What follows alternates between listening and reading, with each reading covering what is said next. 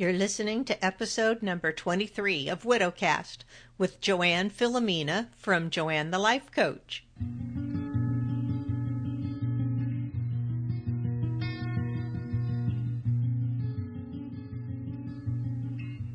Welcome, listeners. Welcome back. Glad you could join me today. My first visit to the doctor after Jim passed away was because I had experienced a brief run of rapid heartbeat a couple times.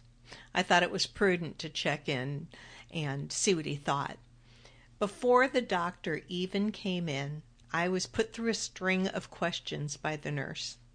Clearly, these were standardized questions because she was just reading them off um, the computer monitor. Have you had trouble sleeping? Are you depressed? Are you eating regular meals? Are you having trouble remembering things? On and on. Yes, my doctor asked if I wanted an antidepressant or a sleep aid. I said, Of course not. Was I depressed? Hell yes, I was depressed. Jim died. He dropped right here at home, died as I knelt by his side, or a few minutes later as the EMS tried to resuscitate him. Was I having trouble sleeping? Yeah, of course. I was sleeping all alone in my house for the first time. It creeped me out. Not having Jim there made it hard to sleep. And when I did sleep and then wake up again, my first thought was, Jim's dead. Can you begin to see how those questions sounded to me? It was ridiculous they were even asked, read off a monitor and boxes checked. I mean, the nurse could have walked in and sat down and said, Joanne, it's really common to be depressed and have trouble sleeping. Are you experiencing any of that? How about food? Are you eating regular meals? You know, it's pretty important to look after yourself. That I would have welcomed, not reading down the list, eyes on the computer monitor, inching the mouse arrow down after each one. I hear more and more from widows whose family doctors put them on antidepressants right away some even before the funeral. This is shocking to me. My opinion may not be your opinion, and that's okay. I'm sorry if you find my opinion offensive. Many widows feel the meds help. Many are still on them. Some have actually expressed fear about coming off of them.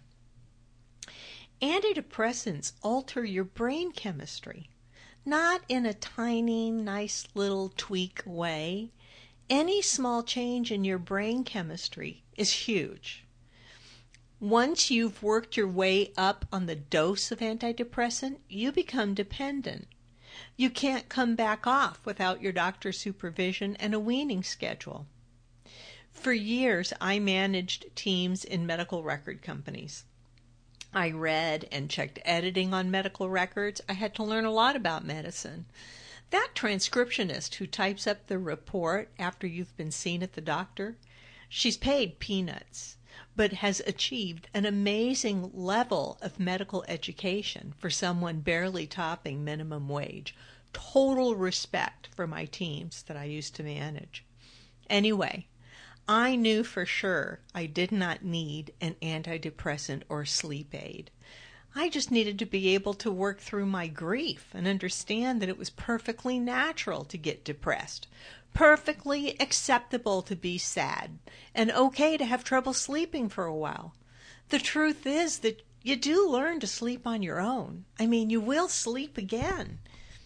You see, becoming a widow is not a pathology. It just pushes my buttons when I see it treated like a life sentence. I hear it all the time.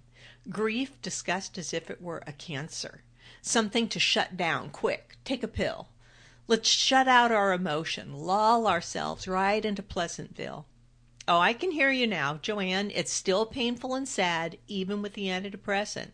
The antidepressant is allowing me to just function. You can function even being sad, even being in grief, even with sleepless nights. You can function without a pill. You will come through the pain. I had a show on here where I talked about delayed grief. It was the interview with Sarah Joyce Michelle. She talked about throwing herself into her work and new community and building um, a legacy for her husband. I'm sure that everyone thought she was handling her grief so well, but it appeared later delayed grief, post traumatic stress syndrome. You can't cheat grief. You shouldn't cheat grief. It's a normal, healthy reaction to losing a loved one. It's even a normal, healthy reaction to losing a family pet. If anyone should snark about a coworker taking a day off because their dog died, I would make a mental note that this person would never be a friend of mine. That's for sure. So, when your spouse dies and you are sad, you have days and days where you're outright depressed. You cannot sleep well or even at all. You lie in bed staring at the ceiling. Maybe you don't eat you feel like a, a walking zombie, that's okay. You do not have a pathology. You do not have a diagnosis. You're grieving. You might need to talk to someone. That's good. Talk to another widow. That's even better. Talk to a life coach. That's spectacular. Whether you reach out to me or someone else, no matter having someone help you identify the thoughts and emotions that are muddying up your beautiful grief so that you can move beyond the grief, beyond the anger, beyond the guilt, beyond the resentment, beyond the guilt. Did I mention guilt? this is everything. This is being able to feel better again. I didn't initially have a coach for this, I coached me. I found my way through the emotions that were muddying up my grief so I can continue to grieve in a clear, pure grief. Does that sound weird? I want to miss him. I don't want to feel like I shouldn't be missing him. I don't want to feel like moving on means not missing him. I want to be sad sometimes without falling into a permanent wallow. I don't want my sadness to turn into guilt over what was done or not done. I want to still feel angry about some things without feeling that I'm a horrible person to be feeling angry about my dead spouse. And then I can coach myself about angry and decide if it's serving me in any way. Yeah, that's the brain of a coach. I know for sure what I never needed was a shrink or a pill or a checklist on my doctor's computer. Grief is not a pathology, nor is it fatal. If it begins to feel fatal, then you might want to talk to your doctor about that. But trust me, you you can survive it. It's not a death sentence for you, and it's not a life sentence. Give yourself time. Yeah, you're going to hear that over and over. Not that time heals all pain. Phooey, no.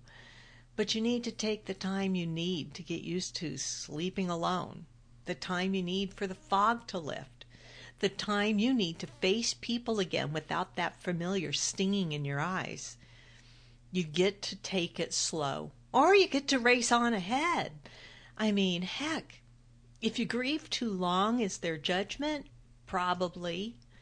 If you bounce back too soon, is there judgment? Yeah, probably. I imagine it might have been easier in cultures that had set traditions, a set amount of time to dress in widow's weeds or wear a veil, or how long you should even be before you should even be seen outside your house. Was it easier knowing what was expected? Oh, probably not. I'm sure I would have left my house too soon or something equally shocking. As a widow, you you just do things.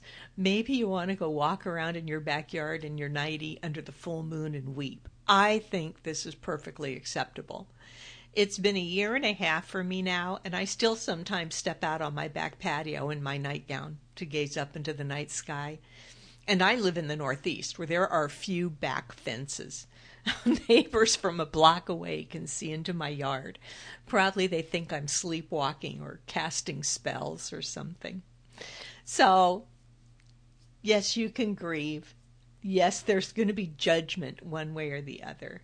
You know, there maybe there is going to be someone who's going to think, why isn't she back at work yet? Why is this taking so long? Or there's going to be neighbors who think, oh, look at that.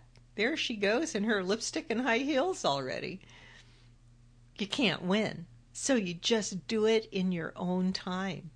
I still have nights where I can't sleep until after 2 a.m., 3 a.m. No matter. I give me space. If I then don't get up till 9 a.m., hey, it is what it is. I can make up the time elsewhere in the day. You can too.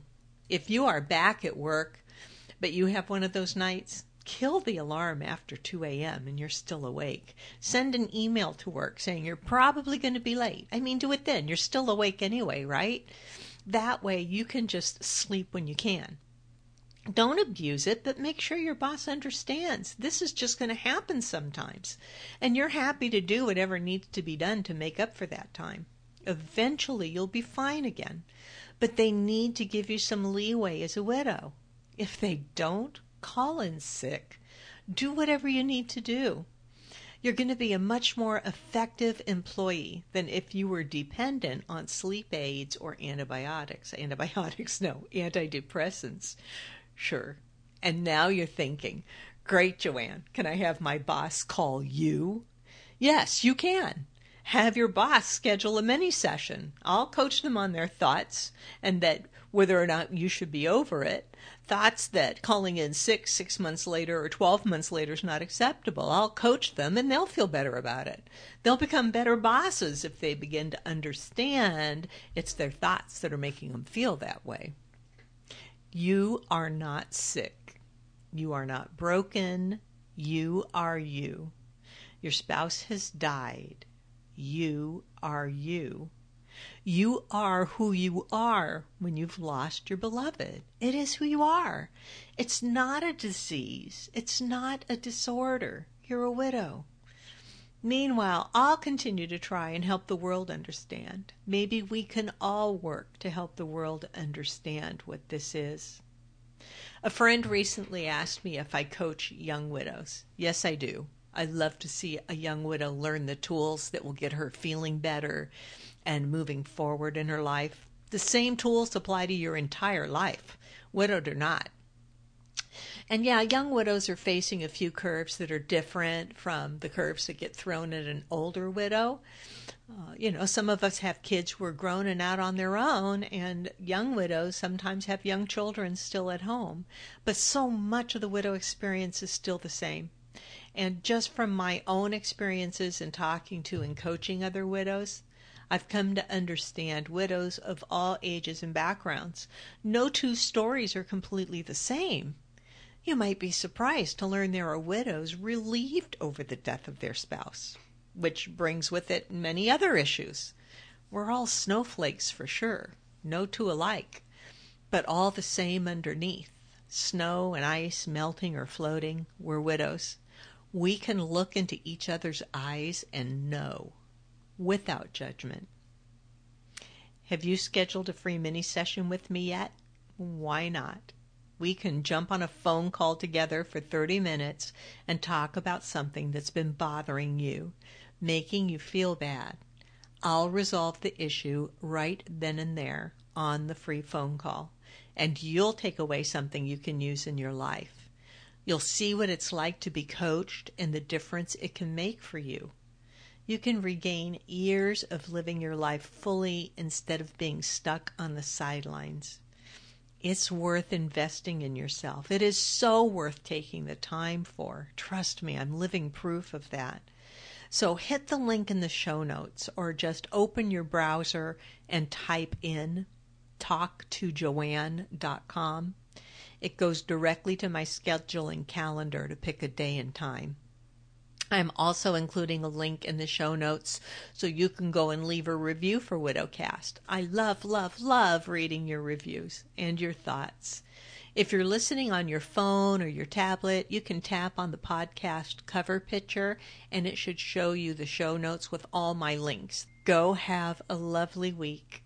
Find some joy in your life and understand that you are not broken. You don't have a disease. You are simply a widow. and we love you. Until next time.